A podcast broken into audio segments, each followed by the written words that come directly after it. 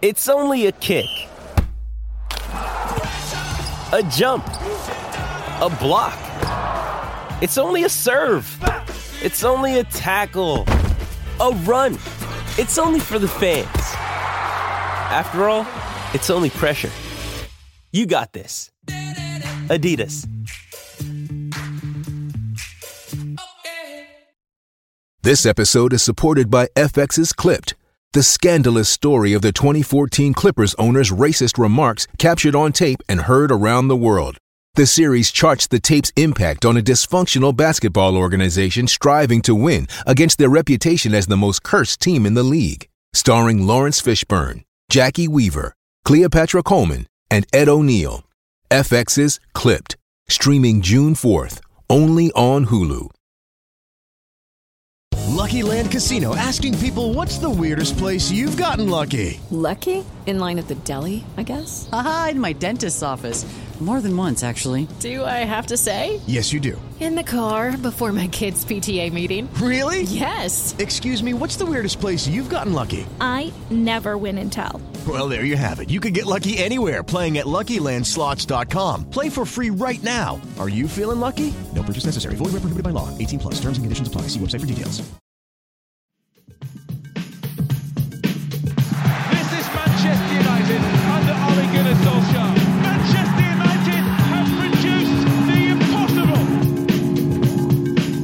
Welcome to United Hour, your one stop shop for all things Manchester United. I'm your host, Nick. I'm Imran. I'm Ashwin. Um, and I'm Jamie.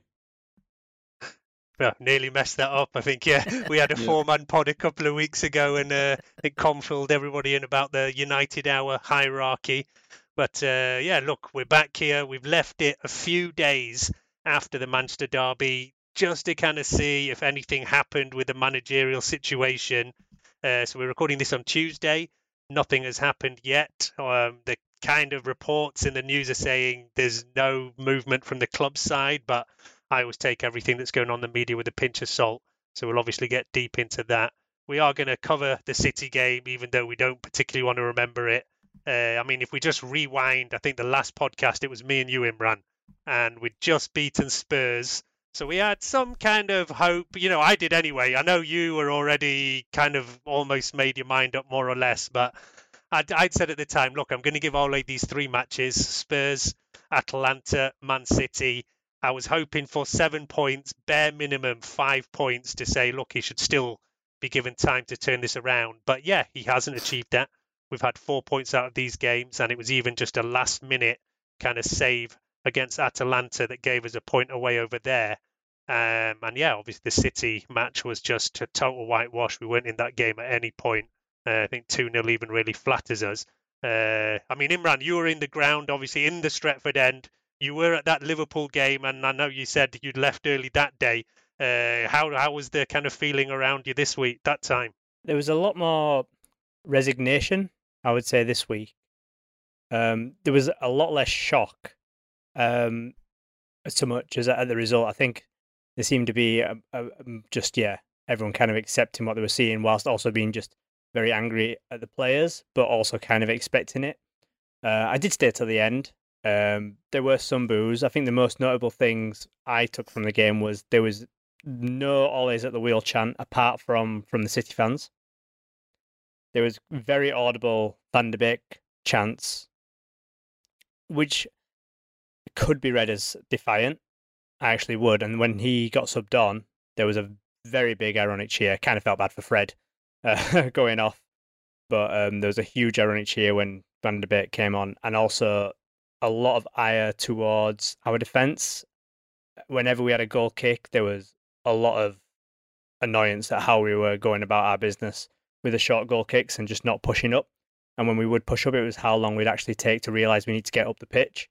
Um, so there was a lot of that. And then just walking away from the ground, it was apparent to me that, I mean, I was kind of fast walking to my car because I, I had places to be. But every conversation I walked past, the consensus was that he had to go, which I was surprised because you'd think the the the, the general uh, opinion of the Old Trafford crowd is that they're well behind Ole, but I don't think that's the case. I think it's very difficult for people to boo Ole in the ground. I think they find that difficult, and you can maybe understand why. Like that, defi- especially in front of City and Liverpool fans, like you don't want to, you don't want them to see us at our worst.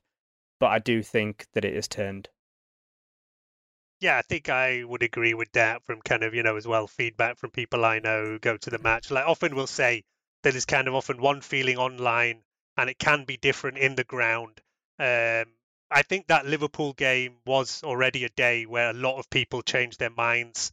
Uh, after that game, there was a lot of people I knew who were still defending Ole, who said, "No, look, we can't defend this anymore," including you. Uh, well, I, I, after the Liverpool game, I like I said, I'd still said, look, he's going to get three matches, but he's on borrowed time now, and you know he has to really do a big turnaround in this next kind of month to prove he's making up for that. And he hasn't done. He hasn't done. Uh, you know, and it's not just the result against City; it's that we weren't in that game at any point. Uh, that is the problem. You know, you can even take a loss if it's hard fought, if it's a close match, but it's the kind of manner of defeat. Um, and yeah, look, there still was people who were still defending Ole, but and then after that City game, there's now very few I know. There is still a few who are still saying, look, it's early in the season. We had a worse start last season. And yeah, I can understand that, you know, and I've always been staunchly defending Ole all the time. But that City game, I really felt sad after it. I really felt, listen, the team is a bit lost. There's not a lot of fight left in them. You know, that was the thing. Even there was matches like Atalanta, Villarreal, where we didn't play well, but they were still fighting till the end and still managing to pull out a late result. Uh, but the thing that really killed me in that City game was in that second half, where we then went with a slightly more attacking lineup, and City gave us a bit more of the ball. We still created nothing, nothing at all, and that was the real killer. I mean, I know Jamie and Ashwin, last time you two guys were on was after that Liverpool game, and that was a very angry podcast where everybody was very upset and understandably so. Uh, so I know you'd kind of already both made your minds up already. But look, let's, Ashwin, going into this City game, what was your feeling? Because we, you know, we'd beaten Spurs, we'd had a result against Atalanta, even if it didn't go that well. But yeah, how were you feeling going into that match? Um, he's had a always had a pretty good record against Pep. So uh, before the lineups came out, I thought you know maybe he'll. I thought maybe there's a chance you can get a result. Um, I don't think City have been in particularly good form this year. Uh, they haven't exactly played with the cutting edge in front of goal, uh, and I think their defense has you can get at it at least. Um, that said, once the lineups came out, I I didn't feel good about it. Uh, I don't think you can play a two up top without Cavani. Uh, I definitely don't think you can play a two up top with Ronaldo and Greenwood. Um, neither is a particularly good target man. They don't really link up well together. Uh, Cavani's really good at holding the ball up and linking. Um, I just it, it, didn't really make any sense to me the lineup. I thought it was, um, I thought it was pretty cowardly to not play Sancho in this match. Um, I, I, I just like I don't really understand what the vision is. Like I, I don't understand what he was trying to achieve. So like when I look at the lineup, I just think, you know, okay, so the defense is is is not looking good. So you bring in an extra defender. Like that that just seems like a very it's not a very creative solution to the actual problems. Um, and I thought it was like, you know, Lindelof wasn't fit enough to play against Atalanta in midweek. Uh, Maguire, I don't, I mean, look, I don't think every, all of his issues can be chalked down to fitness. Um, but he doesn't look right. He doesn't like he's never been the most athletic player or fastest player in the world, but he looks much slower. He looks diminished right now. And I don't think that's just because like he's hungover from the Euros or overworked. I think he's not fit. I think he's been rushed back. Um, I don't understand playing both him and Lindelof in this match. I thought if you wanted to do something, this was probably a good place to play Matic. Um, I thought he would have added something in midfield, but like this is the thing with Ole. You knew what he was going to do. You knew he was going to pick McFred. You knew he was going to go three at the back. Like nothing was a surprise. And more than more than anything, um, to me, it just looks like he's just picked a formation and told guys to play. And it doesn't look like we're drilled really in how to play like that effectively. Are we trying to press? Are we trying to sit back? Because even if you're looking to play on the counter, there are areas of the pitch you need to be aggressive and try to win challenges and really like there was no area of the pitch where that was happening. And like I, I saw a lot of people um, criticizing, oh, Fred got dribbled, he got dribbled by a bunch of times, but like, I- I don't really know what the expectation is of him because he looks like the only guy in, in various points that's trying to tackle, whereas like everybody else is dropping back into shape or not pressing. I don't know. It none of it makes coherent sense. And I think we're at a stage now with Ole where um I I almost feel like the squad and individual players now are getting underrated because of systemic issues stemming from his management. And it's basically to me uh as bad, arguably worse than it was at the end under Mourinho, which saw similar criticisms levied against various players who magically became better when Ole took charge, obviously as interim. So uh, I'm just I, I really struggle to evaluate individual players in this team at this point, and I just I'm shocked that Ole still has a job, and I it's uh, really hard to care about anything as long as that's the case. Just to echo that, it was very much this is a formation. There isn't a plan from this formation. It's this is a formation three five two is actually more of a five three two. There was no plan to deal with City, though. There was no plan to deal with their false nine. There was no plan to close them down. There was no plan to what do we do when we've not got the ball? What do we do when we've got the ball? It was basically just here's the formation, be in that formation. The plan might have been to counter attack, but if it was the plan, we were executing it terribly. Um, to and me, Ronaldo just, kept dropping, so you can't counter if Ronaldo keeps dropping. Yeah, well, Ronaldo kept dropping because we yeah, were we were right. playing decided to play it short out the back. Yeah. Yep. But then we couldn't play it short out the back because we getting kept on getting pressed at what point we'd lose the ball. And anytime we did get it out, we, we couldn't get up the pitch because City would just hound us and foul us. Yeah, I think obviously there was a plan to try and soak up pressure and play on the counter, but it didn't work at all. But I mean, when uh, we play on the counter in the past, the idea is get it down the wings. But we didn't have anyone down the wings, so I don't know where where where were we meant to counter. It and, made no and, sense. Like, but we have we have even played this kind of formation before, but we haven't done it for a long time. You know, we said even on the last pod after Spurs that, you know, a year ago and even before that, Ole did used to chop and change a lot more. He'd switch it around. But last season, he went 4 2 3 1 and stuck with it for months and months and months. And we hadn't seen it since around this time last year, really. Uh, I remember being in Leipzig and there was a couple other times. And even, yeah, we have had this formation and worked against Manchester City in the past. Uh, you know, you say Ole's had a good record versus Pep. So as with the biggest problem was, of course, is that Varane got injured, Cavani got injured. Then all of a sudden, you've got limited options. I mean, Ashwin, you said I don't see why Sancho didn't play. What you're saying he should play as part of a front two? I mean, Play when you start three. playing this formation, but like, why are we playing this formation? Is like I, I don't understand because it because because it works against but Spurs. It's and cowardly. That's what they've it's, been practicing. It, yeah, it's and it's. It, I don't know. A lot and, of people after after Liverpool, a lot of people saying, "I can't believe he didn't go with five at the back. I can't believe he played Liverpool without that in the way we're playing." Loads of people were saying that, but loads and now of people, say, "Why is he played so, uh, five uh, at the back?" Those loads of people, one, are stupid, um, and two, like you can't just play... you can you can pass that message to Alex because I remember he was saying after Liverpool, "I can't believe Alex, we played." Alex knows how. I feel about him, um, but no, like it's you have to play like you you bought Sancho, right? You spent 73 million pounds on him to play the right wing. You have chased him for 2 years to to do this job. He has not gotten a chance to play in that position. It makes no sense. And here's the other thing which Imran touched upon, but like no matter what system you have, right? 4 3 5 2, 4 3 3, 4 2 3 1, it doesn't really matter. You need to be able to progress the ball up the pitch. That was the main issue with the the team we selected and the formation we played. Uh, basically, the only player you could say that you were comfortable with progressing the ball up the pitch would have been Shaw in some instances, but Greenwood isn't particularly great at it. You don't want Ronaldo doing. Ronaldo isn't that type of player anymore. Uh, Wan-Bissaka, who was awful in this game, didn't look like he was bothered. But like the reason you get Sancho and play him on the right is because he can help you do that, because he can link play, because he can dribble, he can take guys on. And yeah, the second half was awful, but when he did get on the ball, we did see him do that. We saw him take on defenders and get by his man. And like, but if it was up to Jamie, we'd play Sancho all the time, wouldn't we, Jamie? Yep. Yeah, Every like, game. Jamie should speak. no, but there's a couple of things, right, that comes out of the game on Saturday, right? So we think, and we all agree, that the formation that we set up yeah, okay, it was set up as a result of the Spurs game. That's why we played it. I just I don't understand why because that worked against Spurs, and then we look at it and go, all right, Man City are a really good team, so we're going to set up that way.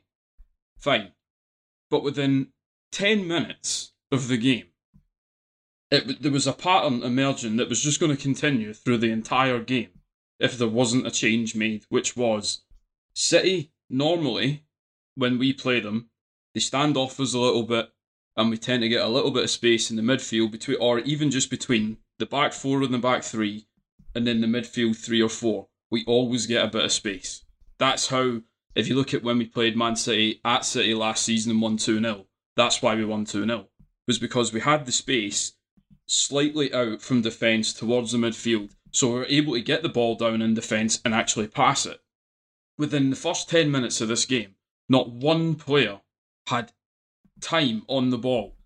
Pep Guardiola, from the first minute, was on the touchline screaming at the players, pushing them five, ten yards further up the pitch to make sure that whoever got the ball, whether it was Shaw in the left back position, left wing back position, Wan-Bissaka right wing back, any of the defenders, there was somebody on them all the time. So we did not have time to just pass the ball short because there was always a man there.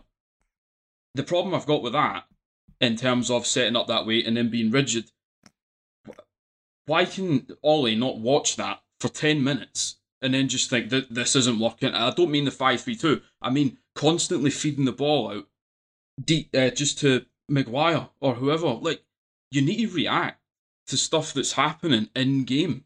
I'm not saying change the entire formation, but if, if passing the ball short or looking for the short pass to turn it into midfield isn't working because the other team is just pushing right up on top of you and not letting the players get on the ball. And let's be honest, we've not got tremendous footballers in terms of defenders who can actually step into the midfield and pass it. We've got a couple, but we don't have five that you can all say are very comfortable on the ball, can beat their opposite man and feed the ball into midfield. We just don't have it. So you need to be able to react and say, right, do you know what then? For 10 minutes, when De Gea's taking a goal kick, we're just going to kick it long to the halfway line on the right or the left hand side. We need to push Man City back because every single time we try to do anything, they're on top of us every single time. There was no change at all. That entire that pattern just happened all the way through the first half, and you were watching, and even Roy Keane was saying. Something's got to change here. They can't go out with the exact same attitude and try and do the exact same thing because they're just not going to get the ball, or we're go, or we're going to get the ball and lose it very quickly because we're going to turn it straight back over to the other team. So he changes Sancho at half time, and as Ashwin said, he played well second half. He beats his man, he gets on the ball, he actually drives at defenders. But the problem is, you've, you're not then doing that on the left hand side. So there's one guy trying to do it by himself on the right hand side, but it's not happening on the left hand side. And one man trying to do that against the entire Man City team just isn't going to work. So, as well as Sancho played second half, that was the easiest training session those Man City players will ever have. They just passed the ball about, expended no energy.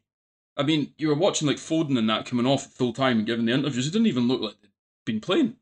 They just looked like they just like walked walked off the bus. So I, I thought, yeah, it was the worst performance I. I I'm not even. I think it's the it's the worst performance I've ever watched. Like it, it was terrible. The scoreline doesn't indicate it, but it was. It lacked any purpose. It lacked any effort. It lacked any desire, and it lacked a plan. Like there was no plan of anything, and the effort and the I don't know how you can watch. Like, I, I honestly don't understand the management of the club because how can you fucking watch that and determine that the manager needs more time? Like, give me a fucking break. Uh, he doesn't need more time. He's he's done. Yeah, yeah, we'll get onto that. We'll get onto that. Right, we're not on that yet. It's so yeah, just... let's wait for your Ole out screaming. Yeah, we're not ready for that yet. We're, we're just gonna have a quick chat about the match first. Yeah.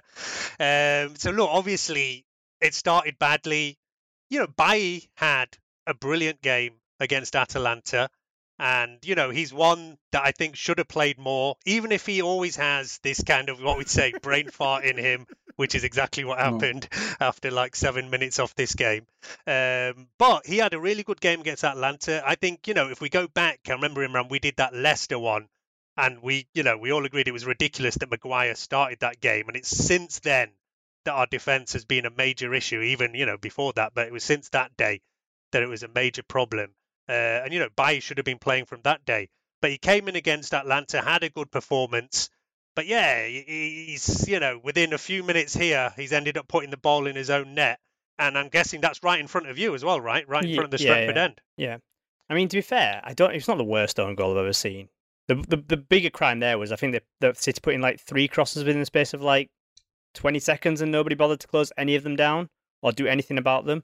And our clearances was poor, and it was just a poor goal all round. Just our general lack of defending our box again, and I think it was Bruno very yeah. lazy on closing down Yeah. that. Um, On NBCSN, that's what we have here. They were killing Bruno after that goal. yeah, I mean, it was just lazy. It was just lazy. I mean, I expect that from Wan-Bissaka because you know Wan-Bissaka's the king of cl- lazy closing down. But I didn't. I wouldn't. You wouldn't expect it from Bruno, is what I would say. But this, this, if, if there was ever a game for laziness, this was the game for laziness from our players. Yeah, that that is, you know, we have beaten Pep City several times under Ole, even as recently as March this year. Mm. It's only, you know, six. It's not six months ago. All right, it's like uh, what nine months ago.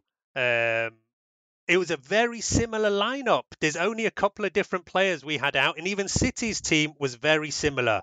There's two, three players different each day. In fact, you would even say that our team was weaker in March because we started with James and Martial that day, and we beat City 2 0 at their place. But the times we beat them, our players were fighting for every ball. Hmm. They were winning the 50 50s. They were closing down. And yeah, we just didn't see that in this match. And that is the biggest issue. I mean, I don't agree with a lot of the complaints that you've said about the formation and whatever. I mean, I think to me it actually made sense to go with this formation. And the problem was was that players like Varane were out, Cavani was out, so it didn't work as well. Um, but yeah, uh, you know, we've gone back and said it for a few weeks now that the likes of Maguire, Shaw have been off form for a long time. Uh, and the biggest problem is that we just couldn't keep hold of the ball. You know, I always like to look at those possession stats. And you've got like Luke Shaw in this match was down at 66%. Like, Passing that is one of the worst. It's one of the worst you'll ever see from anybody on our team. You don't even expect that from your kind of striker or like more creative player who you will give some leniency to to give the ball away if they're taking risks, going for crosses, things like that. I mean, 66% for playing in a kind of defensive position is unforgivable. And then even yeah, I mean, Bailly's at like 72%. If we move on to like the midfield, it's not as bad. Scott McTominay was not giving the ball away. He's at 90%. Fred was down at 82, which is not good enough in that kind of position.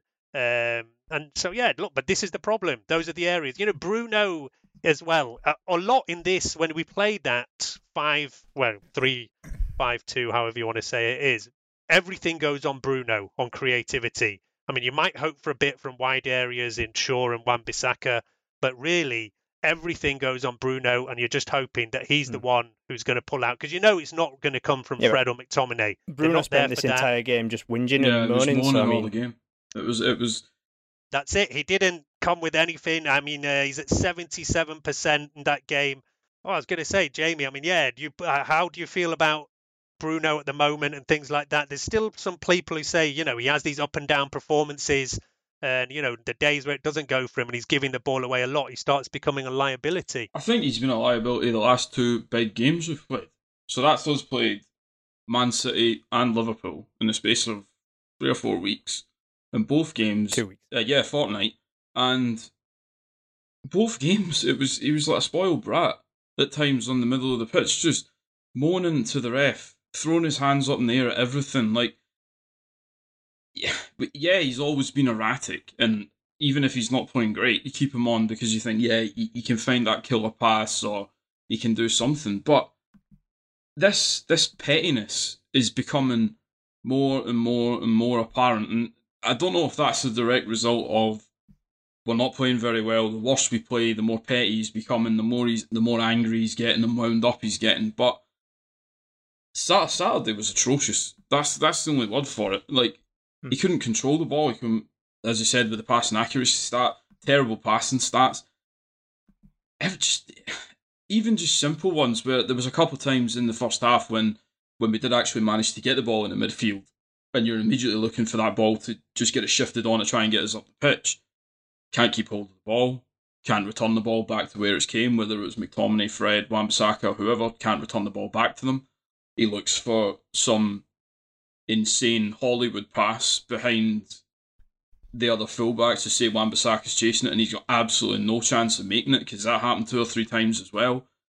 So, as good as he is at times, you just think when when you're not playing it well and you're constantly giving the ball away, just calm it down a bit. Just just keep possession and just concentrate on keeping the ball because games like that on Saturday where okay, Man City haven't been firing all cylinders this year, they're still the champions. They're still one of the best teams in Europe.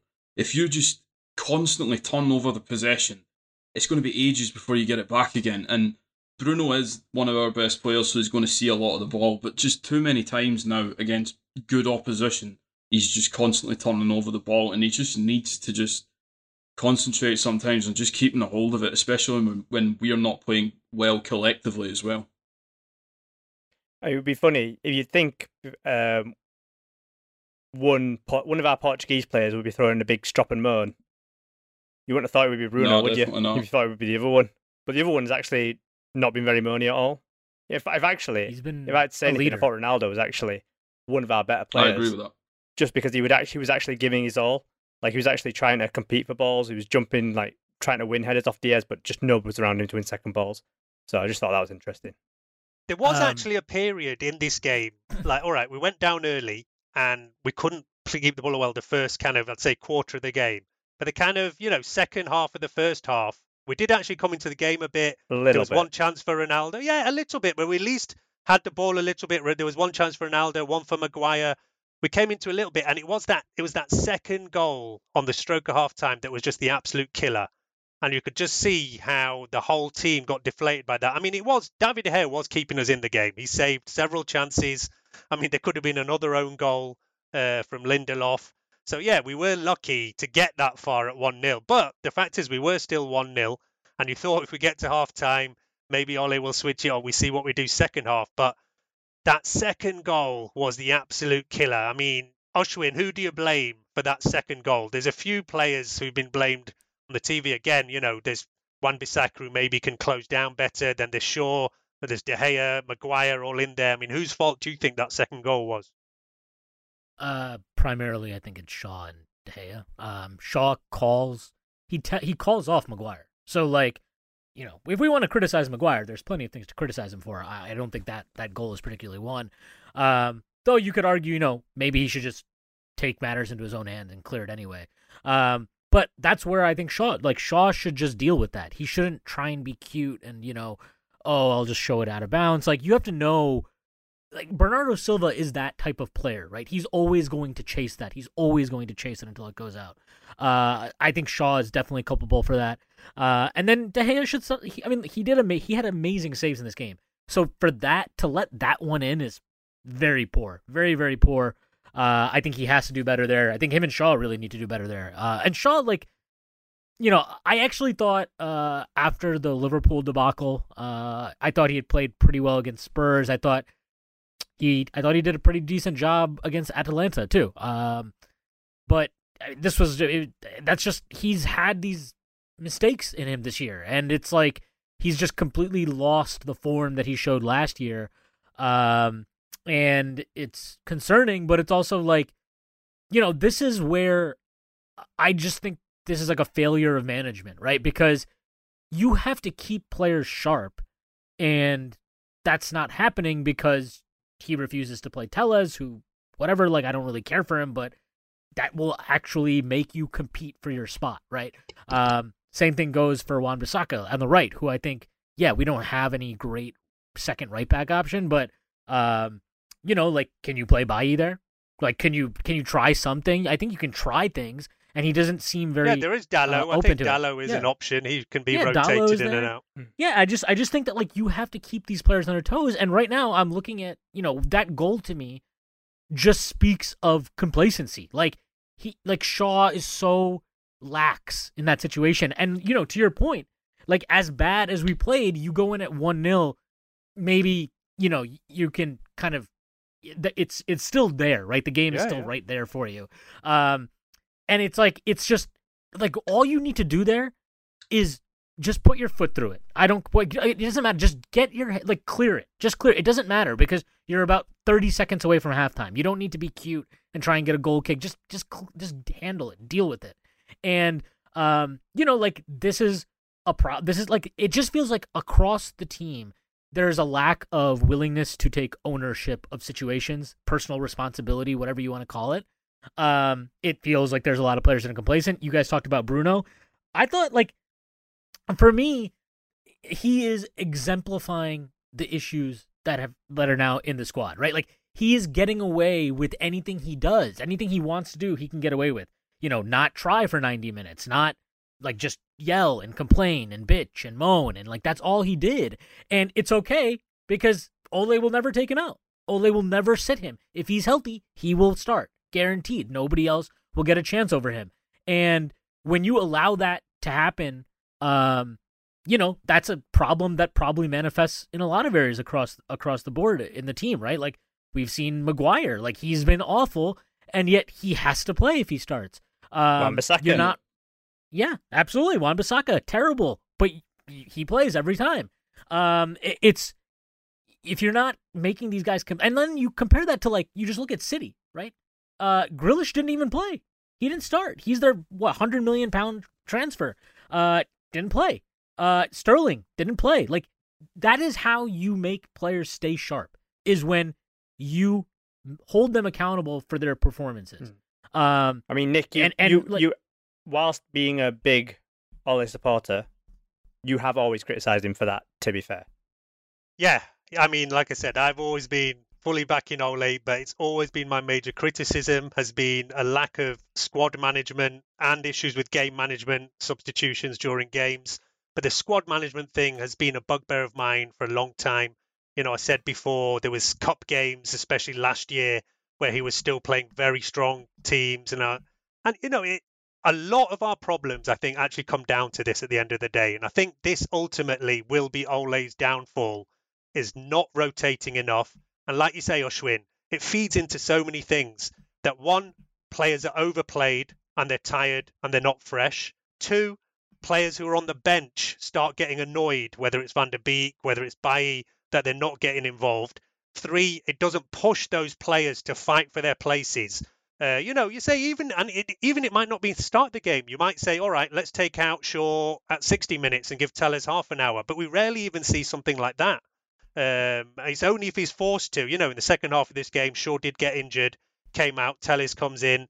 You know, he did make some change in the second half. He tried to then change the system because he had no choice at 2 0. As we said before, Sancho does come in and we looked kind of better for about five, 10 minutes, but then it was just a washout. We had nothing at all. And as I said, it was the second half of this City game that really depressed me and really killed my last kind of hope, to be honest, that Ole can turn this around.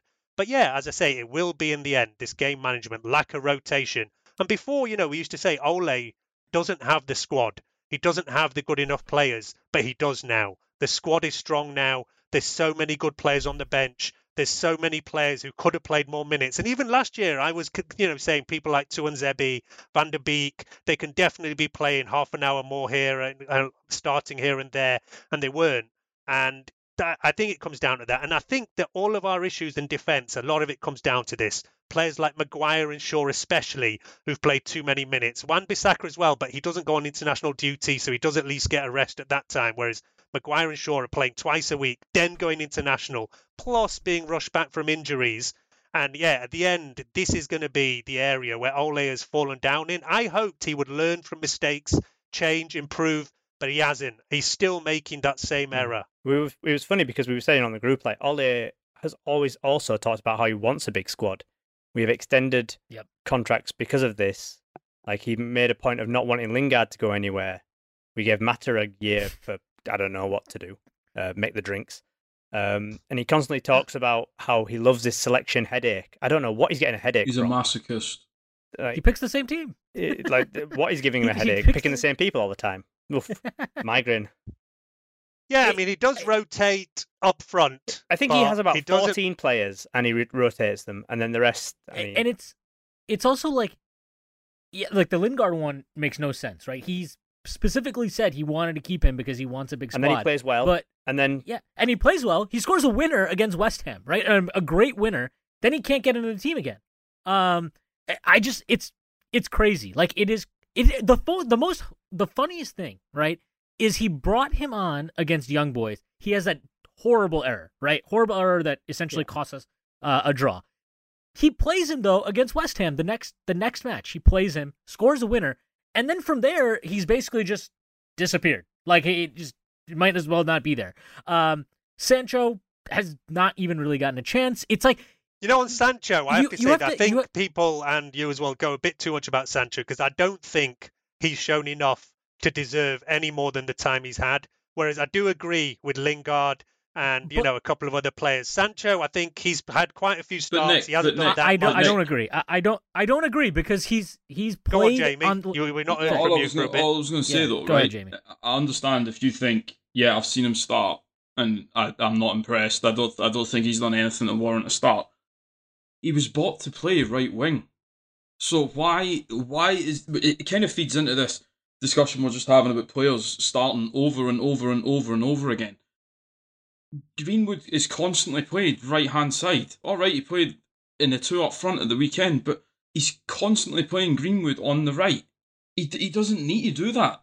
He can he can take one game And- one game and, and play him right hand And play Sancho right hand side. Michael Owen of all people after the Man City game made made a point which was excellent where he said if you're going to sign players so Varane yeah comes in and shows he's a really good player and starts from the, the start of the season the only reason he's not playing is he's injured if you're buying somebody like Sancho, somebody you have tracked for two years, seventy-three million pound, had a tremendous season at Dortmund, you know you're wanting to play him on that right-hand side. And okay, things are a bit shit just now, so the formation is constantly changing.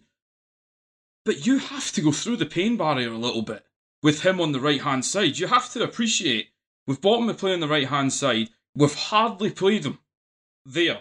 We've told him to fill in on the left hand side because Rashford's been injured. Martial's not been in great form. We don't have anybody else on the left. Fine.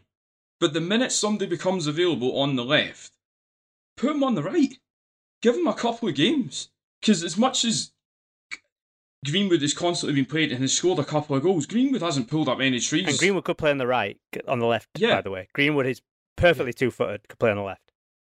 But yeah, I will say as well that Sancho has played absolutely plenty on the left. He played as much on the left last season for Borussia Dortmund as he did on the right, and he actually has better numbers in terms of goals or assists from the left than from the right last season in the Bundesliga.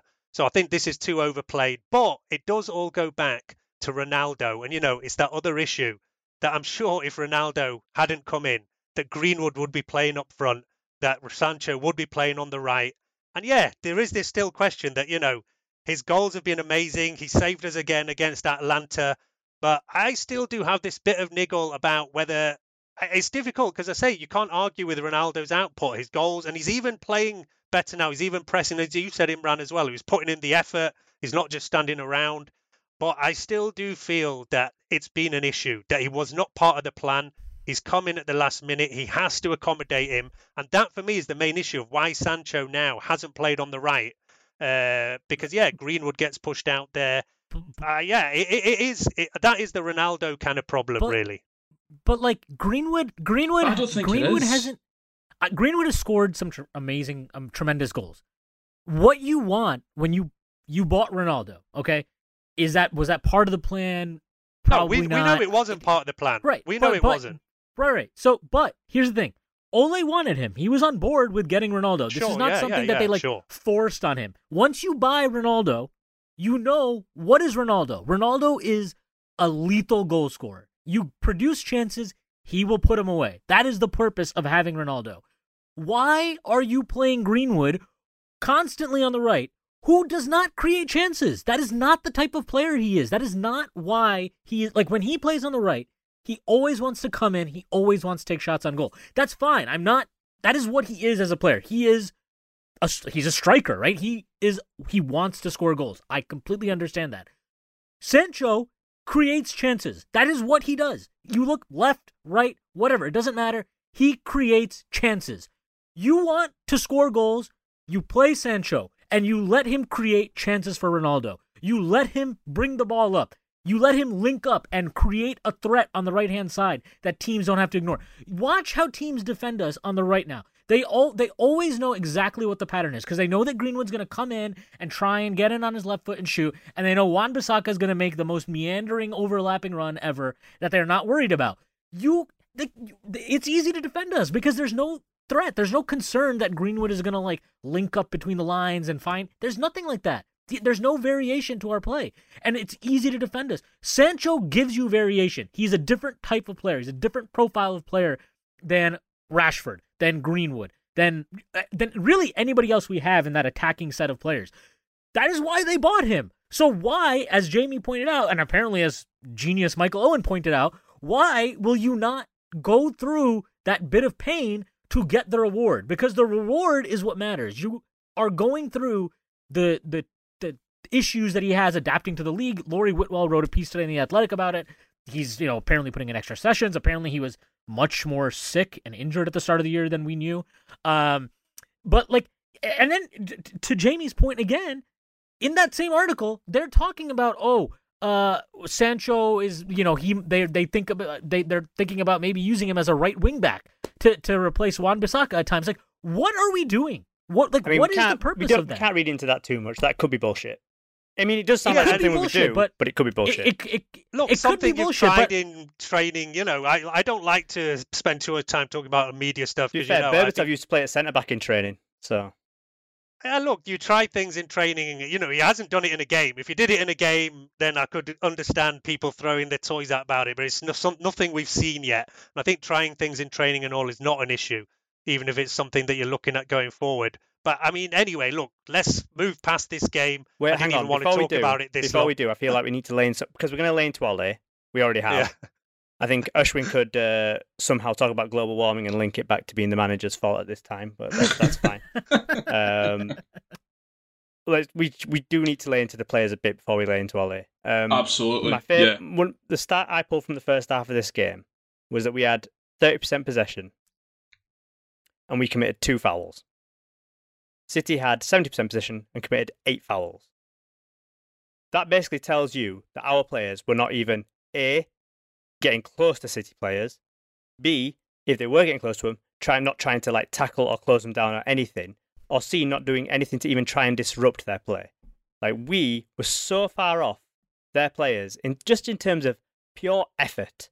I'm not even talking about like systems. I'm just talking about I am I'm like I hate to sound like Roy Keane, and Roy Keane even himself said it. Like if you are playing shit, if your team is shit, just go run into someone, do something, get yourself up for it. especially in a derby. Exactly in a in derby. a derby.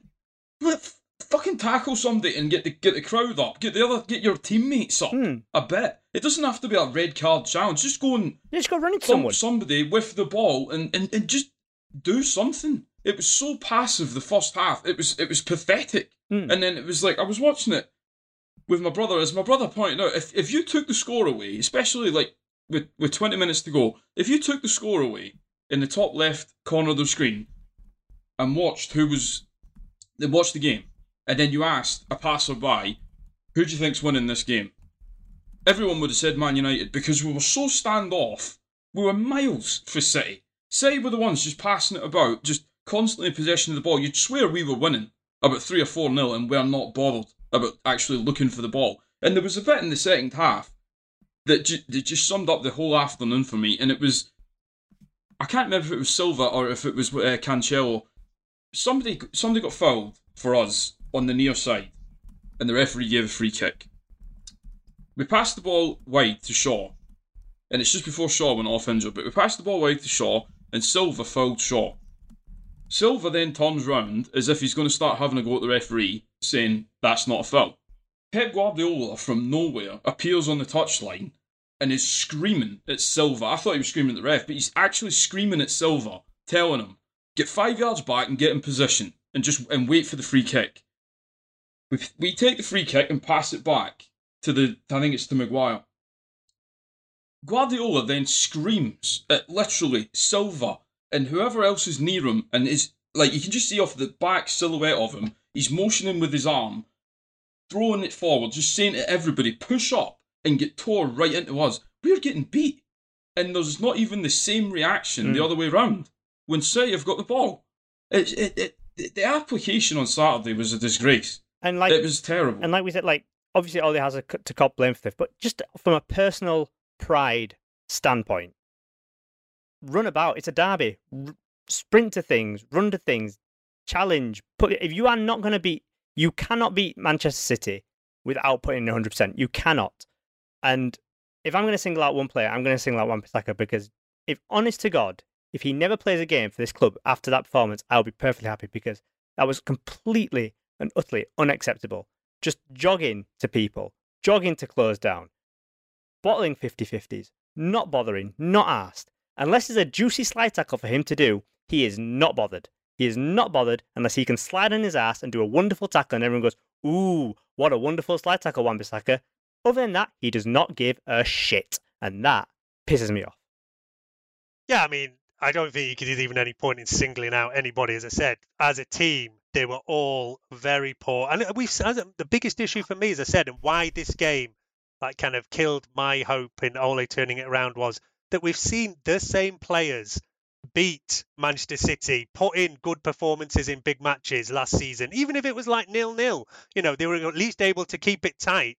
They weren't just throwing it away straight away. And it was nearly the same players. There was McFred, there was Maguire, Shaw, there was Wan Bissaka, it was you know Lindelof. It's the same players who all put in hundred times better performance only six months ago and we're doing it for most of last season. So, you know, there is a big question over that, and we've slightly discussed it before over what is the difference now, what has happened. I mean, I personally put a lot of that down to kind of Euro hangovers, players being overplayed, being brought back too early for injury. And then, of course, once you lose a couple of games, you start losing confidence.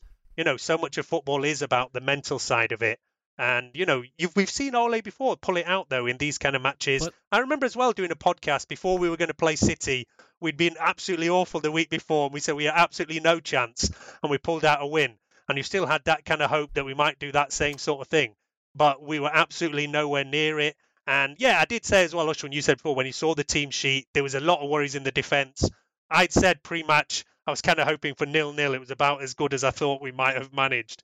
Um, because yeah, me, I'm never going to predict a loss in any match, unlike uh, maybe Imran, you might do.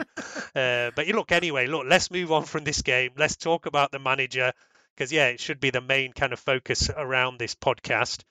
I, I've previously still always said I was going to give Ole time. As I said, these three matches were for me the kind of barometer. A lot of the press had said the club are giving him these three games till international break. For me, he's been far off hitting the kind of target to show that he needs more time. I'm never going to be one who's shouting for the manager's head and to say Ole out. But now I do think the club should be looking at other options, should be looking to see what else is out there. I mean, I wouldn't say immediately he has to go. It has to depends on what the other options are. Um, I mean, Imran, are you? I think you've said already after Liverpool that you thought you were expecting the announcement to come after that game. So what now? You're what shocked that that announcement hasn't come already? Uh, I'm not shocked because our club is run by buffoons. Um, I'm disappointed. I'm appalled that uh, we can put in two of the worst performances I can recall at Old Trafford back to back.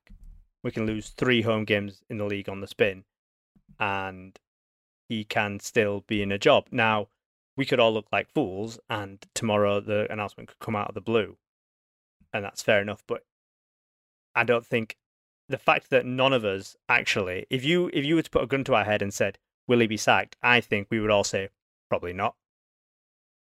Uh, and everyone's nodding on this. Everyone's nodding on this Zoom call. Yeah, so yeah, agreed. so um, that, and and that is that is an issue for me because we as a club our standards are seemingly so low, and we just have this. Well, we just kind of let's let's just hope. Let's hope.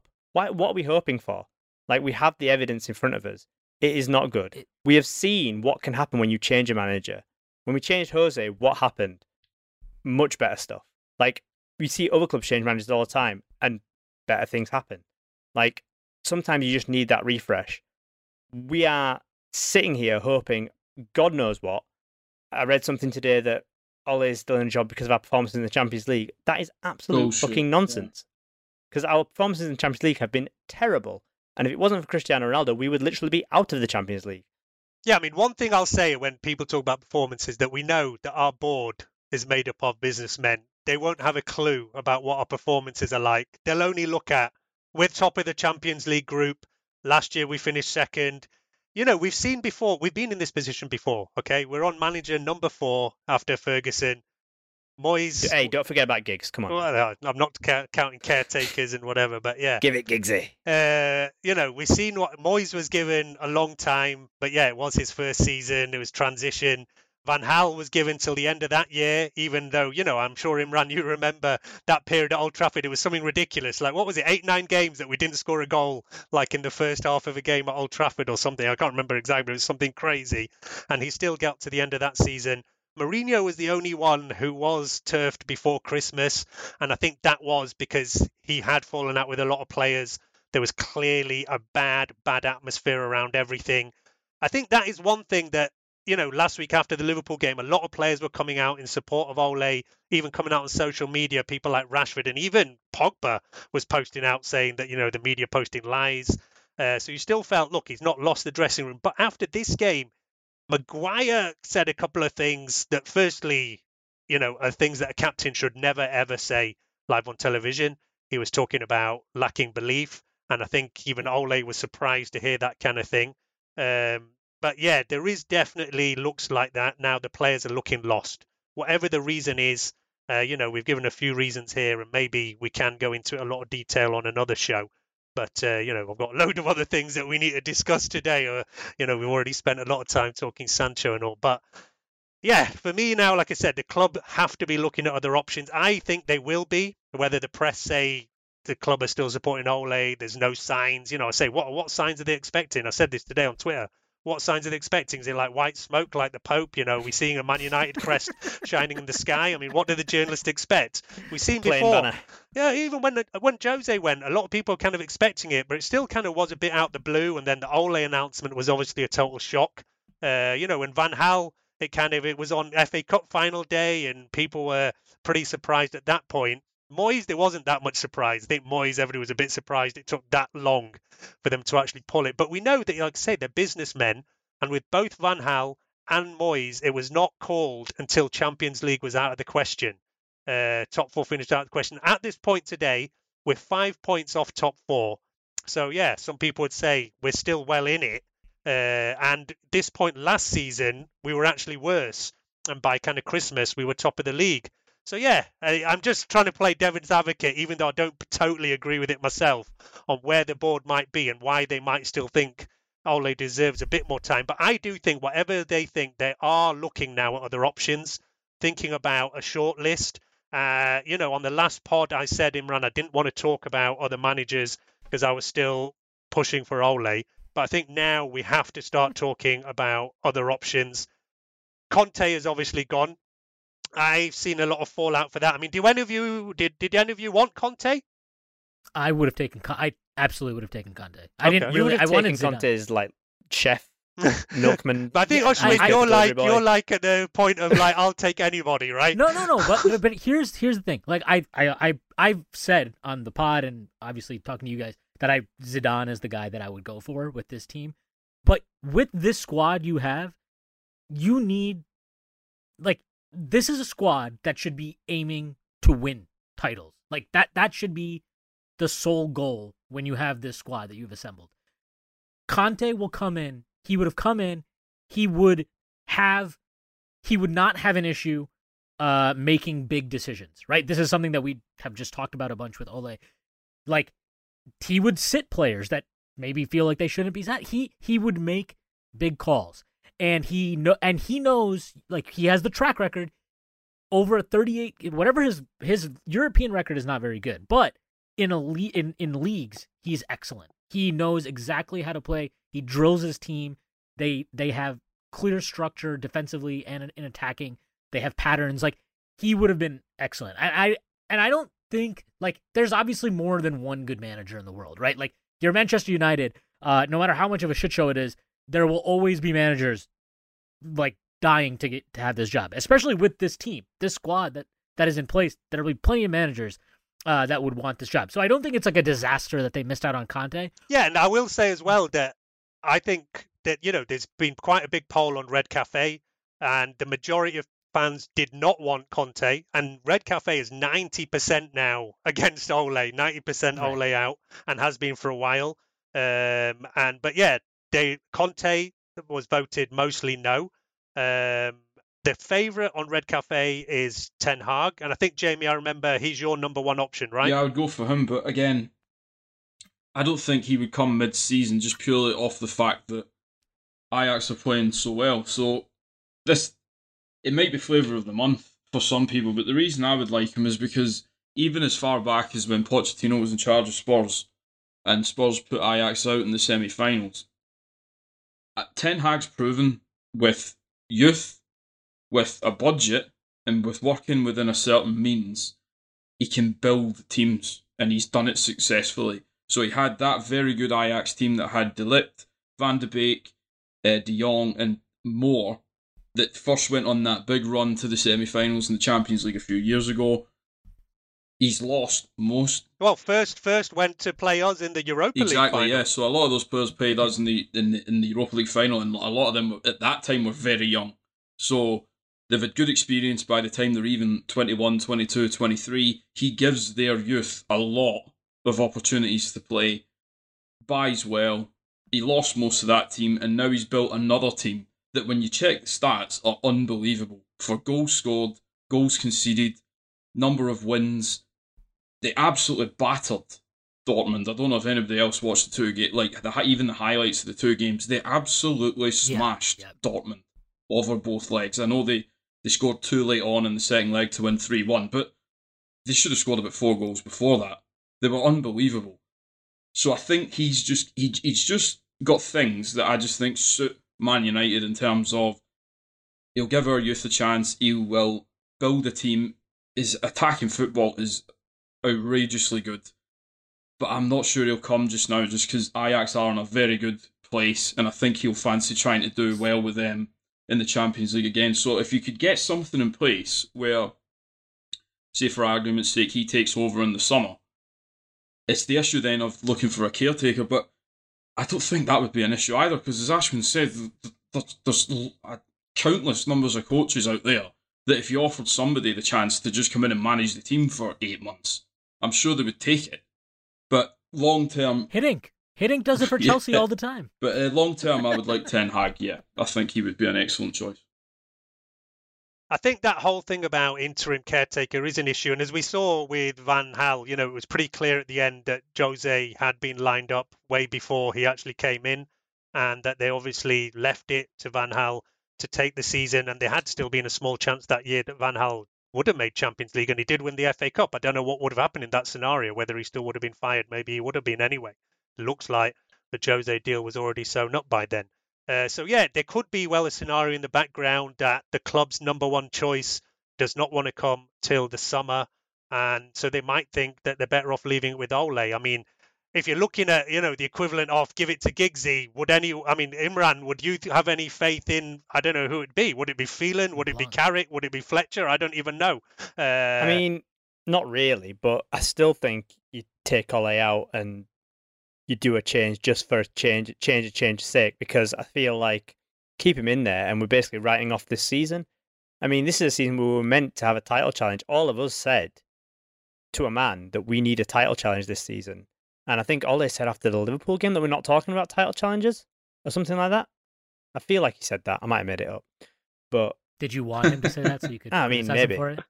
um, I, I, maybe I, have I swear he said it after the game. But anyway, regardless, he he will know that we're not talking about a title challenge now.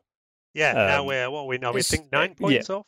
Nine, Nine points off, but I mean, It's- w- it's like, there'd have uh, to be a miraculous turnaround. But like, uh, Um, so could could you just get like Blanc? He's not doing anything, right? He's Or in. he- He's managing in like Qatar or something. I mean, that's Um, pretty random to just think that it's, Laurent Blanc yeah, is just, just going to come in. again. and no, just no, come I'm just I don't know why, why do we have to get players who's uh, why do we have to get It doesn't. people It, who I p- I don't played for care that he played for United. I'm just saying that he's a manager with some experience who's been at big clubs who maybe would take an interim. Yeah, I do It- see it a lot of need to be names thrown around that are just for the sake of it now. I mean, one name though that I hope comes nowhere near our football club, and I'm very worried that he's actually the favourite in the betting at the moment. is Brendan Brendan Rodgers. Rodgers. I don't want him No, anywhere no, near this thank you. club.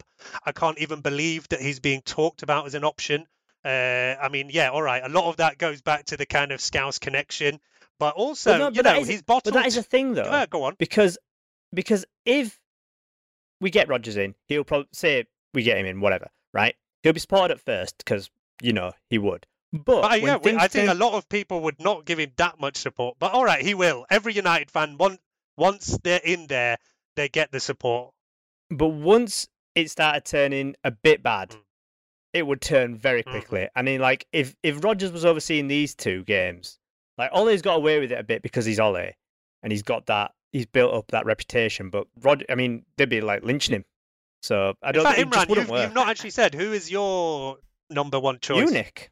I want you in. Uh, no, my uh, honestly, it, I, it doesn't matter to me um, because I don't trust this board to get it right. Regardless, I don't trust this board to do anything remotely competent. I think they're a bunch of idiots, and we have Woodward now interviewing himself to stay on as a consultant. I mean, that's just. I mean, the man's a the man's a fucking tool.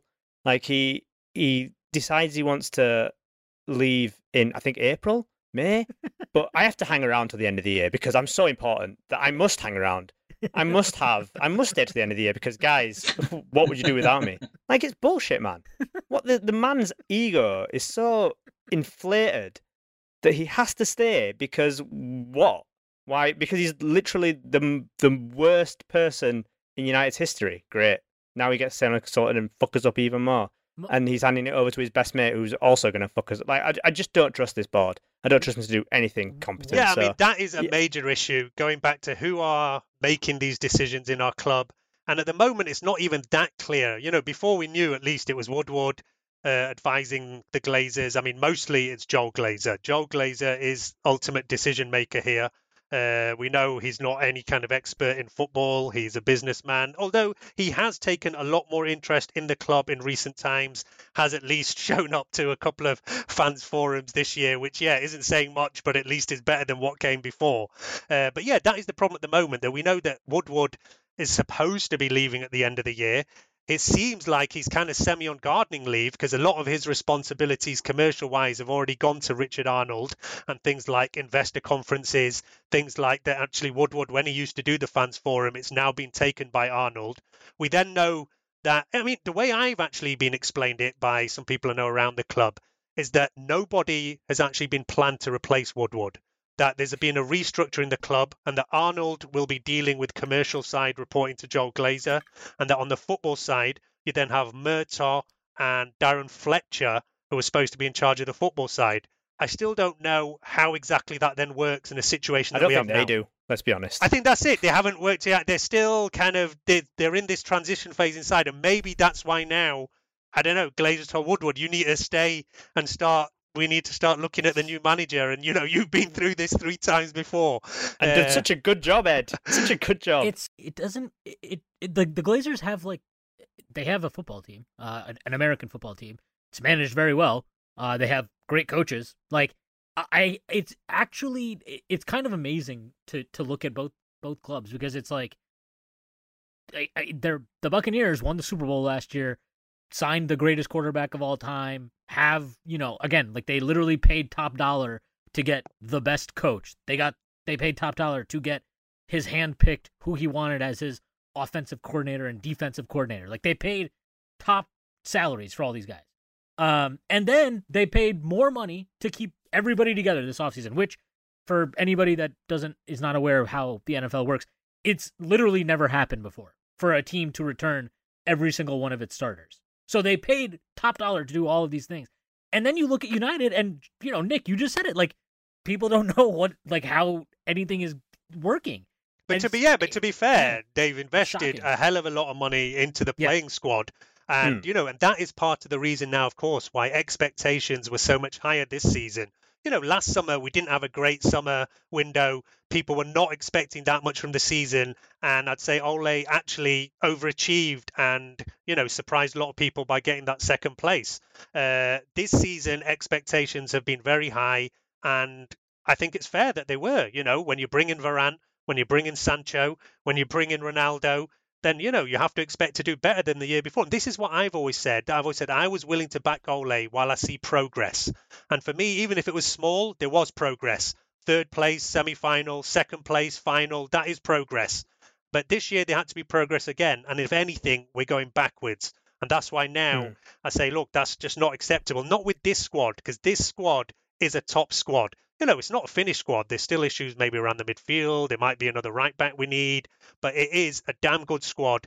May I'd say it's as good a squad as uh, Liverpool have. It's as good a squad as Chelsea have. Maybe City have a better squad, but this is still a damn good squad, and that is why you say we're failing. So on that side, you can't complain. You know that what the Glazers have done, and that's why I'll say that whatever happens with Ole now, I hope that people will remember that he's done a good job to build a good squad. But I do think that it's time for him to hand that squad to somebody else to try and take us to that next level of actually winning things. Um, all right, you've given But your isn't the shout. issue that the longer he stays, the more harm he does to that reputation? Because ultimately, for all the good he's done, and for those like say that that I will remember that five 0 against Liverpool and being in that stadium and walking out probably more than I'll remember that three one win against PSG, for example. And the longer that goes on, surely the more harm he's doing. Yeah, before we move on to the next thing, I do want to give a shout out to our sponsors, Manscaped. Um, as everybody knows, we've been pushing these guys for several months now. You've heard it all. Uh, but yeah, they are put out a new package. If anybody's had that kind of 3.0 before, go and check out their performance package 4.0. Um, we've not had that yet. I think I have been pushing these guys to maybe say we're going to need the new package if you want us to push it over there. Stop saying package. But yeah, go and have a. well, I think talking about Manscape and talking about package is like the perfect word to keep using, right?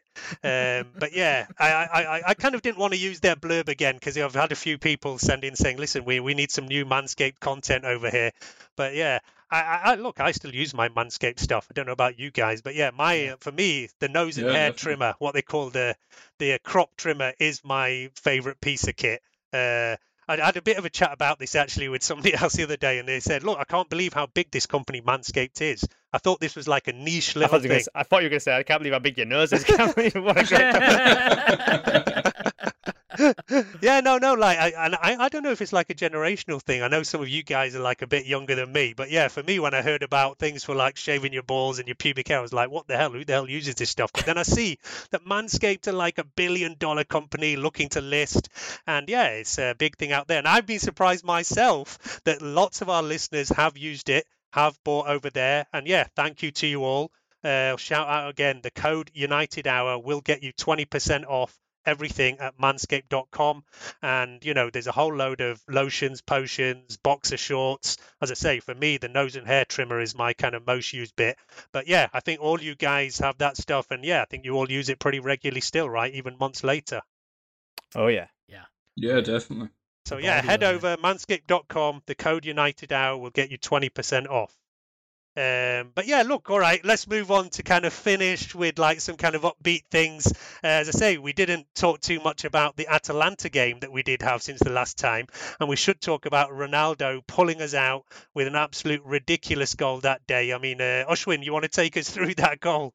I I don't I've watched that goal like 35 40 times or something and it's just I it's not even a half a chance. It's not a chance. It's just like is there any other player that you would expect to to put that even on target? I mean, he, there's not even space really to the goalkeeper's left or goalkeeper's right, which is where he's aiming it. There's barely any room.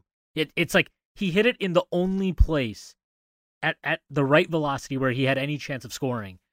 And it's just, I mean, Greenwood, brilliant assist, by the way. Um, but like, but it's, I mean, he really makes that out of nothing, right? Like he gets the ball.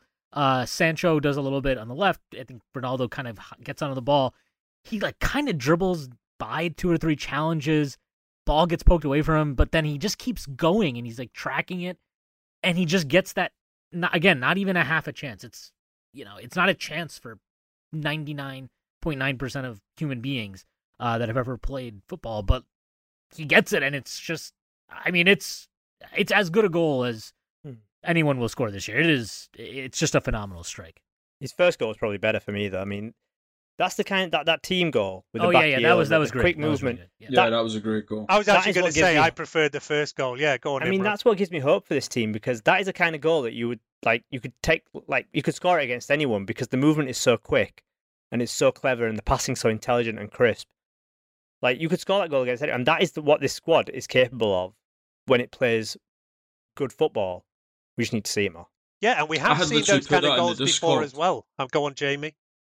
I was just saying, like literally at the moment we scored that goal, I was typing in the Discord chat to say, uh, for like This the first shit. 44, 44 minutes, we're so slow. It needs to speed up.